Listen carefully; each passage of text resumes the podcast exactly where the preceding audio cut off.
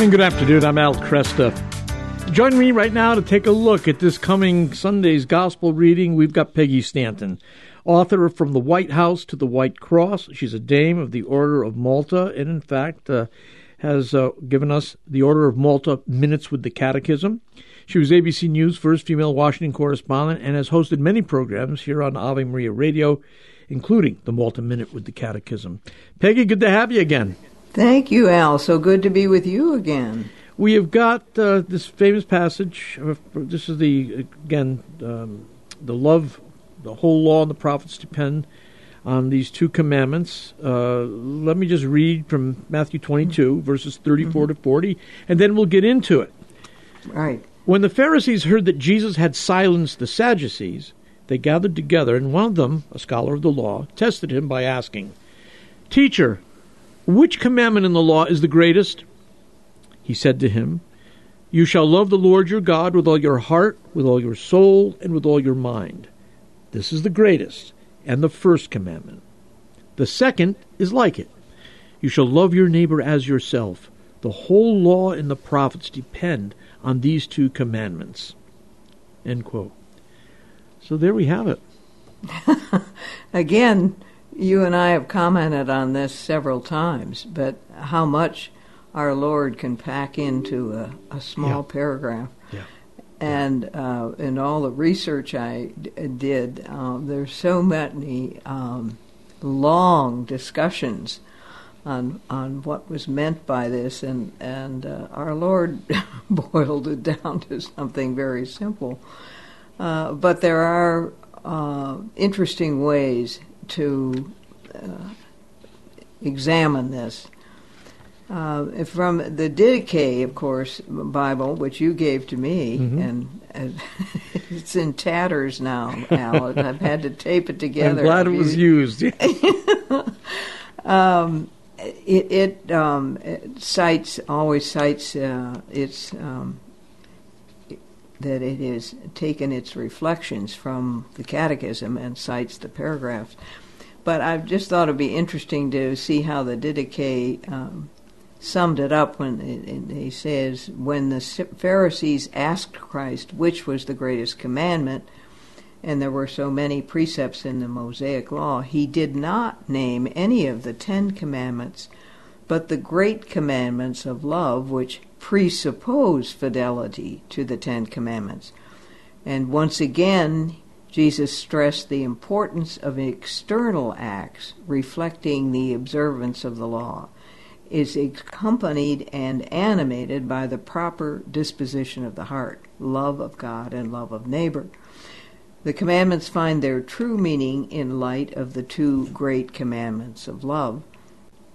And then the Didache cited three paragraphs from the Catechism as the source of its interpretation. Paragraph 1824 says, Fruit of the Spirit and fullness of the law, charity, keeps the commandments of God and His Christ, which are, of course, abide in my love. If you keep my commandments, you will abide in my love. Paragraph 2055 uh, gives the quote that you gave from our Lord directly and says the Decalogue must be interpreted in light of this twofold yet single commandment of love as the fullness of the law. Then uh, the paragraph recites the, uh, the commandments. You shall not commit adultery, you shall not kill, you shall not steal, you shall not covet, and any other commandment are summed up in this sentence You shall love your neighbor as yourself because love does no wrong to a neighbor. Therefore, love is the fullness of the law. Mm-hmm. Mm-hmm. Finally, in paragraph 2083, Jesus sums up man's duties toward God when he says, You should love the Lord your God with your all your heart, with all your soul, with all your mind. So this immediately echoes the solemn call Hear, O Israel, the Lord our God is one Lord. God has loved us first. This is such an important point. He it has is. loved us first. And the love of the one God is recalled in the first of the ten words the commandments, then make explicit the response of love that man is called to give his God.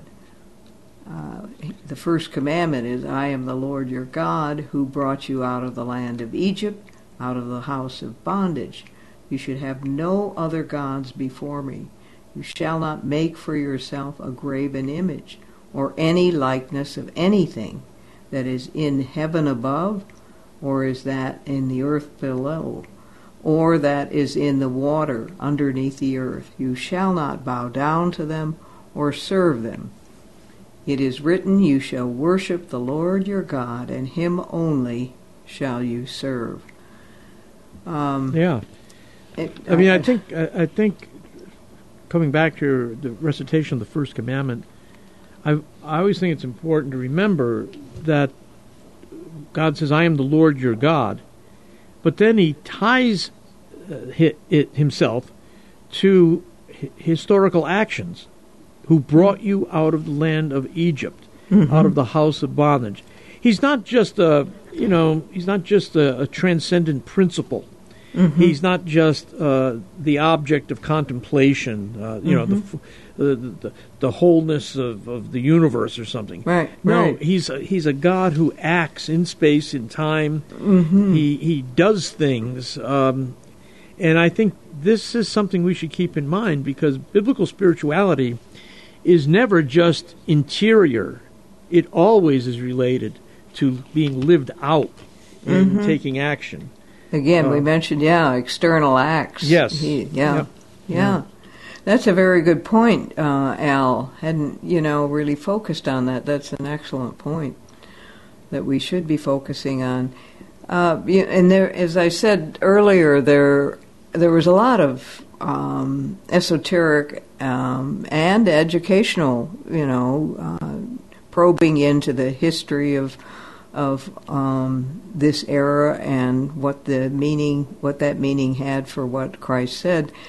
But Bishop Robert Barron had a very uh, kind of charming personal story and his reflection on this gospel, and I, and I think maybe this would resonate with everyone out there more than uh, too much esoteric recitation. So he Bishop Barron recalls how he was invited to visit Rancho Mirage, Ronald Reagan's ranch, where the president loved to spend time riding and working.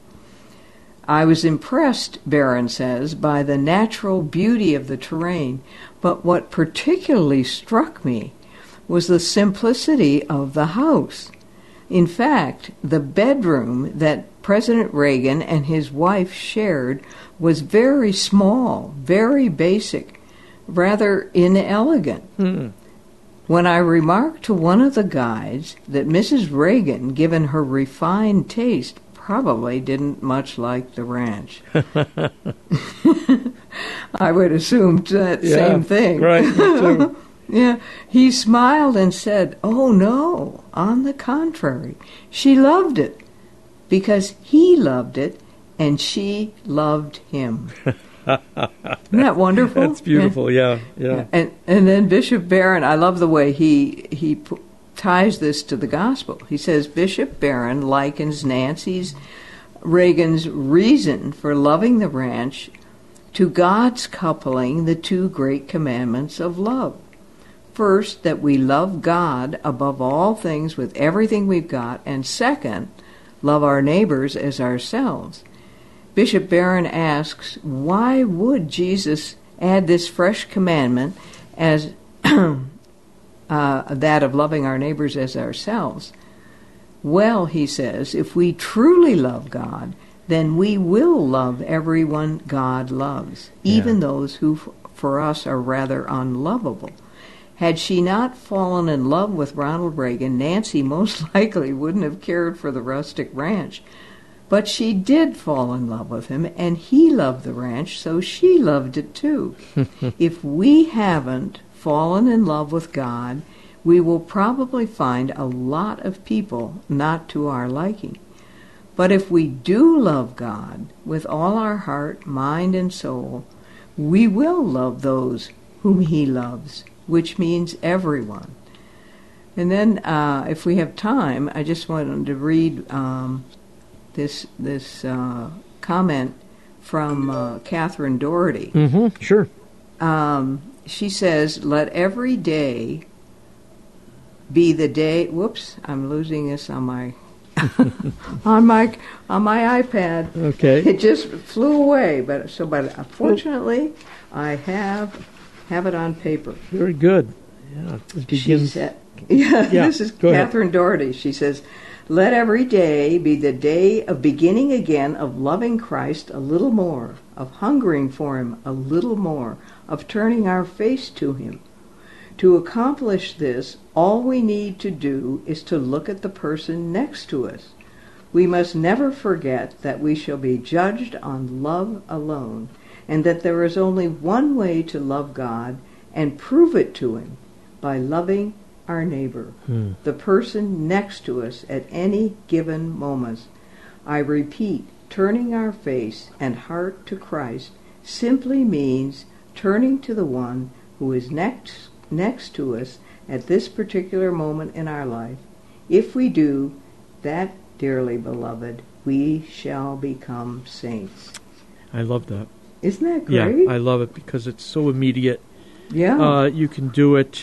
Uh, a lot of times we think about how, how, when we're told to love uh, even our enemies, we say, "How can we do this?" Uh, Yeah, it- it's so expansive, so massive a commandment. Uh, so I love this kind of uh, suggestion. Uh, get into the habit of turning to the person next to you.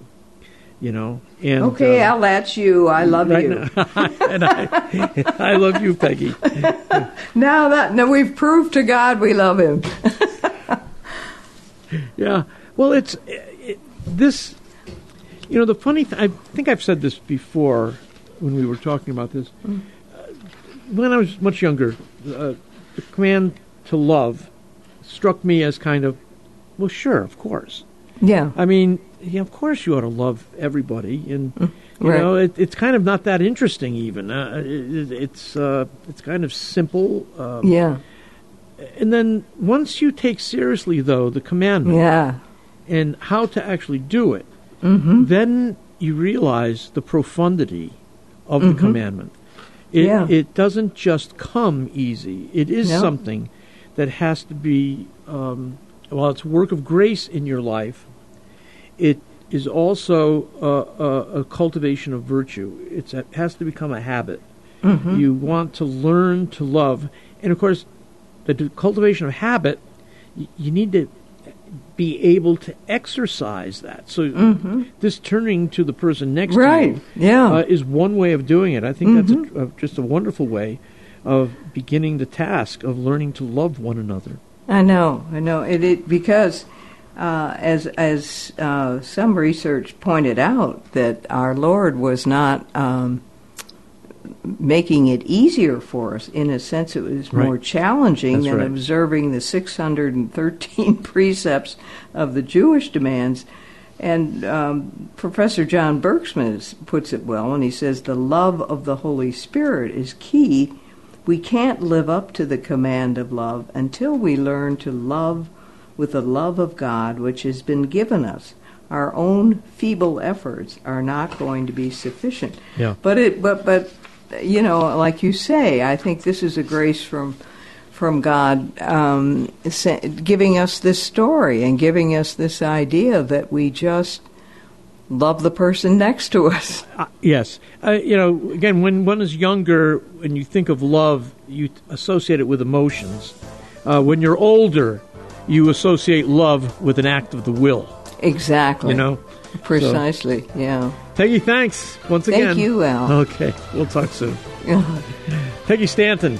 Again, we have uh, follow up information if you want to. Peggy's books are available in the online bookstore.